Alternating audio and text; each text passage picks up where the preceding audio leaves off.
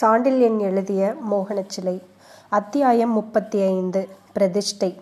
மகனும் மகளும் காதலில் சிக்குண்ட காரணத்தால் தஞ்சை படையெடுப்பை சிறிது தள்ளி போடும்படி தன்னை கேட்டுக்கொண்டதும் விஜயாலய சோழதேவன் சிறிது புன்சிரிப்பை காட்டினாலும் படையெடுப்பை ஒத்திப்போட சிறிதளவும் இஷ்டமில்லாத இதயத்துடன் இரு செல்வங்களுக்கும் அந்த அறையிலிருந்து போக உத்தரவு கொடுத்தான். அவர்கள் சென்றதும் பஞ்சனையில் உட்கார்ந்த விஜயாலயன் மீண்டும் மோகனச் சிலையை கையில் எடுத்து அதன் முதுகையும் முதுகில் தன்னால் பிரிக்கப்பட்ட நரம்பு தையலையும் உற்று நோக்கினான். பிறகு ஒரு முடிவுக்கு வந்தவனாய் மீதி இருந்த இரண்டு மூன்று தையல்களையும் ஊசிக்கொண்டு பிரித்து முதுகின் தந்தப்பட்டைகளை தனது குருவால் நுனியால் லேசாக விளக்கினான். மோகன சிலையின் முதுகின் தோல் போன்ற மெல்லிய யானையின் தந்தப்பட்டைகளை குறுக்கே அடைத்து நின்றது மேலும் ஒரு பட்டை. அதையும் லேசாக குருவால் கொண்டு நீக்கி மெல்ல பட்டை நொறுங்காமலும் விரியாமலும் அதை மேலே எடுத்தான். அந்த பட்டையின் கீழே நான்கு சிறு மாணிக்கங்கள் செக்கச்சவேல் என்று கதிர்களை வீசியதால் மன்னன் கண்கள் ஒரு வினாடி பார்வையை இழந்தன. மறுவினாடி அவன் கண்கள் அந்த மாணிக்கங்களின் ஒளிவீச்சுக்களை தங்களை சரி செய்து கொண்டதும் மன்னன் அவற்றை சிறிதும் அழுக்காமல் மோகனச் சிலையை படுக்கையில் குப்புற கிடத்திவிட்டு அரைக்கதவை தாளிட்டு திரும்பினான்.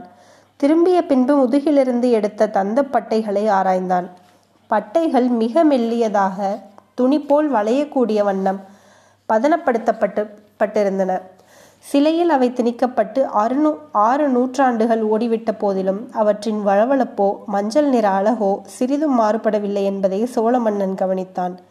ஆறு பட்டைகள் ஒன்றாக இணைக்கப்பட்டு ஒரே பட்டை போல் காட்சியளிக்கும்படி செய்யப்பட்டிருந்ததாலும் மொத்தத்தில் ஏதோ ஓலைச்சுவடி போன்ற ஒரு அமைப்பை அவை பெற்றிருந்தன. இந்த தந்த சுவடிகளை ஒவ்வொன்றாக புரட்டினான் விஜயாலயன். ஆனால் அந்த பட்டைகள் எதிலும் எந்தவித ரகசியமும் குறிக்கப்படாமையால் அவை முதுகுக்கு புஷ்டியளிக்கவே புகுத்தப்பட்டு இருக்க வேண்டும் என்று முடிவு செய்தான். ஆகையால் இதை நான் ஏன் பிரித்தேன் என்ற எண்ணத்துடன் அவற்றை மீண்டும் இணைத்து பழையபடி முதுகில் புதைத்து விடலாம் என்று எண்ணிய சமயத்தில் சட்டென்று ஒரு யோசனை தோன்றவே மோகன சிலையிலிருந்த மாணிக்கங்களை கையில் எடுத்து கொட்டிக்கொண்டு எழுந்தான். அவற்றை பஞ்சனையில் வைத்துவிட்டு பக்கத்தில் இந்த தந்த பட்டைகளையும் வைத்தான். ஒரு வினாடி பெரிதும் பிரமித்து நின்றான். மாணிக்கங்களின் செவ்விய ஒளிவீச்சில் பக்கத்தில் இருந்த தந்த பட்டைகள் பச்சை நிற எழுத்துக்கள் தோன்றலாயின. மாணிக்கங்களும் பட்டைகளுக்கும் ஏதோ சம்பந்தம் இருக்க வேண்டும் என்று உணர்ந்து கொண்ட சோழ மன்னன் பஞ்சனைக்கருகில் தரையில் மண்டியிட்டு உட்கார்ந்து மாணிக்கங்களின் ஒளியில் முதல் பட்டையை எடுத்து நீட்டினான். சிறிதும் அழியாது அன்று போல் தீட்டப்பட்ட பச்சை நிற எழுத்துக்கள் அவன் கண்களுக்கு மிக தெளிவாக தென்பட்டன. முதல் பட்டையில் தீட்டப்பட்டிருந்தன. புகார் மன்னன் இளஞ்சேட் சென்னி தனது பரம்பரைக்கு எழுதும் மடல் என்ற சொற்கள். இந்த சொற்களுக்கு கீழே பதினேழு சின்னஞ்சிறிய சூரிய பிம்ப சித்திரங்கள் தெரிந்தன. அவற்றின் அழகை நீண்ட நேரம் பருகிய விஜயாலயன் அந்த தந்த ஓலையை புரட்டினான். பின்பக்கத்திலிருந்து தொடர்ச்சியாக வாசகங்கள் சின்னஞ்சிறு எழுத்துக்களில் தெரிந்தன. ஒவ்வொன்றிலும் ஆறு வரிகள் இருந்தன. பக்கங்களுக்கு தமிழ் இலக்கணங்களும் கொடுக்கப்பட்டிருந்தன. அந்த பக்கங்களை மிக மெதுவாக ஊன்றி படித்தான் விஜயாலயன். அவற்றில் பின்வருமாறு எழுதப்பட்டிருந்தது. இளஞ்சேட் சென்னி சொல்கிறேன் கேள். இதை ஒருவன்தான் பிரிக்க முடியும். அவன் பெயருக்கும் வெற்றிக்கும் பொருத்தமிருக்கும். அந்த வெற்றி பொருள்படும்படியாக வேறு மொழியில் இருக்கும் அவன் இதை கேட்ட நாளிலிருந்து ஒரு மாத காலத்திற்கு பேரரசனாவான். இவனிடம் வித்து சோழ பேரரசை நிறுவும் பெருக்கும். அடுத்த பதினாறு தலைமுறைகளில் சோழர் அரசு பெரிதும் விரிந்து கடலுக்கு அப்பால் செல்லும். அப்படி வித்திடும் எனது பரம்பரை செல்வன் வேறு ஆசாபாசங்களுக்கு இடமளிக்க மாட்டான். கர்ம வீரனாக செயல்புரிவான். அந்த சாம்ராஜ்ய தலைநகரம் இப்போதுள்ள இரு தலைநகரங்களான புகாரிலும் இருக்காது உறையூரிலும் இருக்காது. இந்த பட்டையை அவன் தொடும் காலத்தில் புகார் சீரழிந்து கிடக்கும். உறையூர் பலவீனப்பட்டு கிடக்கும்.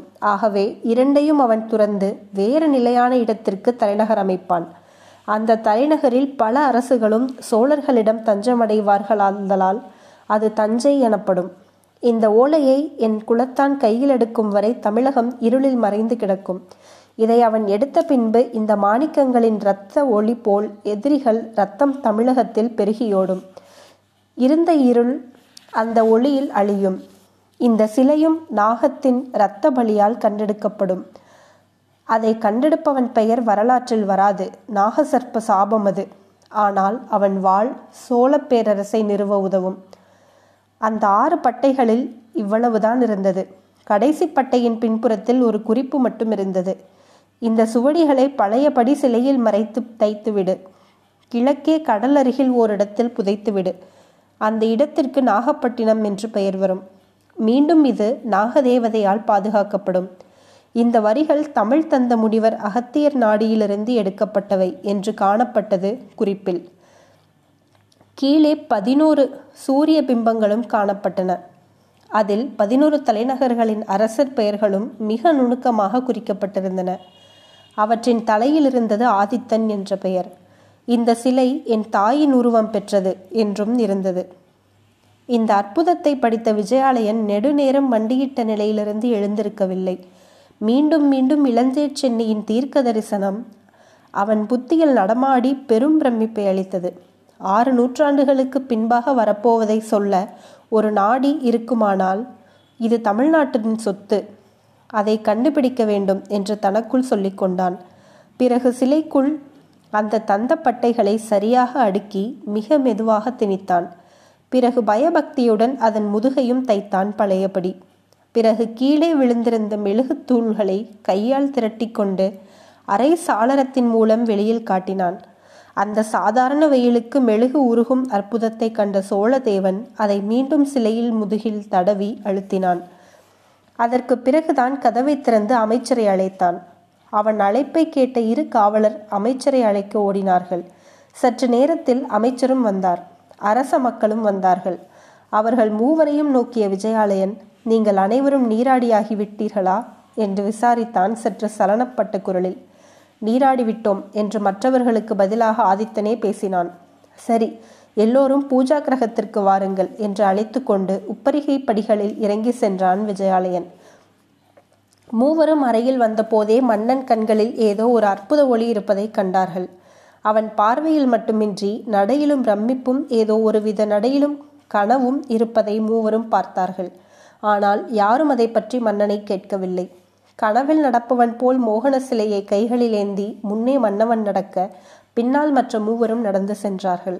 நேராக பூஜை அறையை நாடிய மன்னன் சட்டென்று அதன் வாயிலிலேயே நின்று எதையோ உற்று கேட்டான். அமைச்சர் காதில் கூட அந்த ஒளி கேட்டதால் அவரும் பிரமித்து நின்றார். வெளியே பல சங்குகள் முழங்கும் ஒளி கேட்டது. அந்த ஒளி வரவர வலுத்து அரண்மனையை அடைந்தது. பெரிதாக யாரோ வேதம் சொல்லும் கீதம் அரண்மனை வாயிலை ஆக்கிரமித்தது. அரசன் அமைச்சரை நோக்கினான். அமைச்சர் அதன் குறிப்பறிந்து வேகமாக வெளியே நடந்தார். அரண்மனை பெருவாயிலில் நினைக்கவும் முடியாத விசித்திர க விசித்திரத்தை கண்டார். அங்கு சங்கரநாராயணன் நின்று கொண்டிருந்தார் பத்து வேதியர்களுடன். அமைச்சரை கண்டதும் அச்சுதரே எங்களை பூஜை அறைக்கு அழைத்துச் செல்லுங்கள் என்று கட்டளையிட்டார். அச்சுதர் அவர் திருவடிகளில் வணங்கினார். பிறகு ஏதும் பேசாமல் வழிகாட்டி முன் சென்றார்.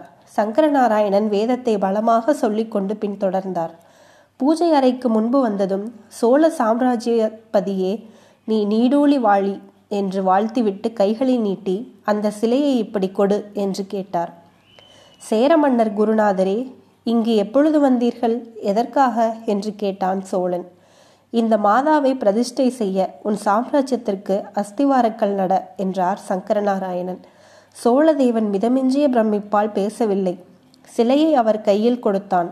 அதை பெற்றுக்கொண்ட சங்கரநாராயணன் தலையை திருப்பி தன் பின்னால் வந்திருந்த வேதியர்களுக்கு ஏதோ சைகை செய்ய வேதியர்கள் பெரும் கோஷத்துடன் மந்திரங்களை ஓதிக்கொண்டு கைகளிலிருந்த கமண்டலங்களிலிருந்த கமண்டலங்களில் இருந்த காவிரி நீரை பூஜை அறையில் தெளித்தார்கள். பிறகு சங்கரநாராயணன் சிலையுடன் பூஜை அறையில் நுழைந்து சிலையை அங்கிருந்த சுடலையாடும் சிவமூர்த்தியின் திருவடிகளில் வைத்தார். பிறகு பிரதிஷ்டா மண்ட மந்திரங்களை ஓத முற்பட்டார். அப்பொழுது ஒரு சந்தேகம் கேட்டான் விஜயாலயன். குருநாதரே கங்கா ஜலம் கொண்டல்லவா பிரதிஷ்டைக்கு சுத்தி வருவது வழக்கம்? என்று. வேத மந்திரங்களை ஓத முற்பட்ட சங்கரநாராயணன் சக்கரவர்த்தி கங்கையிலும் புனிதமானது காவிரி அவள் மகா பதிவிரதை. எந்த அகத்திய நாடியிலிருந்து உன் குலத்தின் பிற்காலம் எழுதப்பட்டதோ அந்த அகத்தியரின் தேவிதான் காவிரி.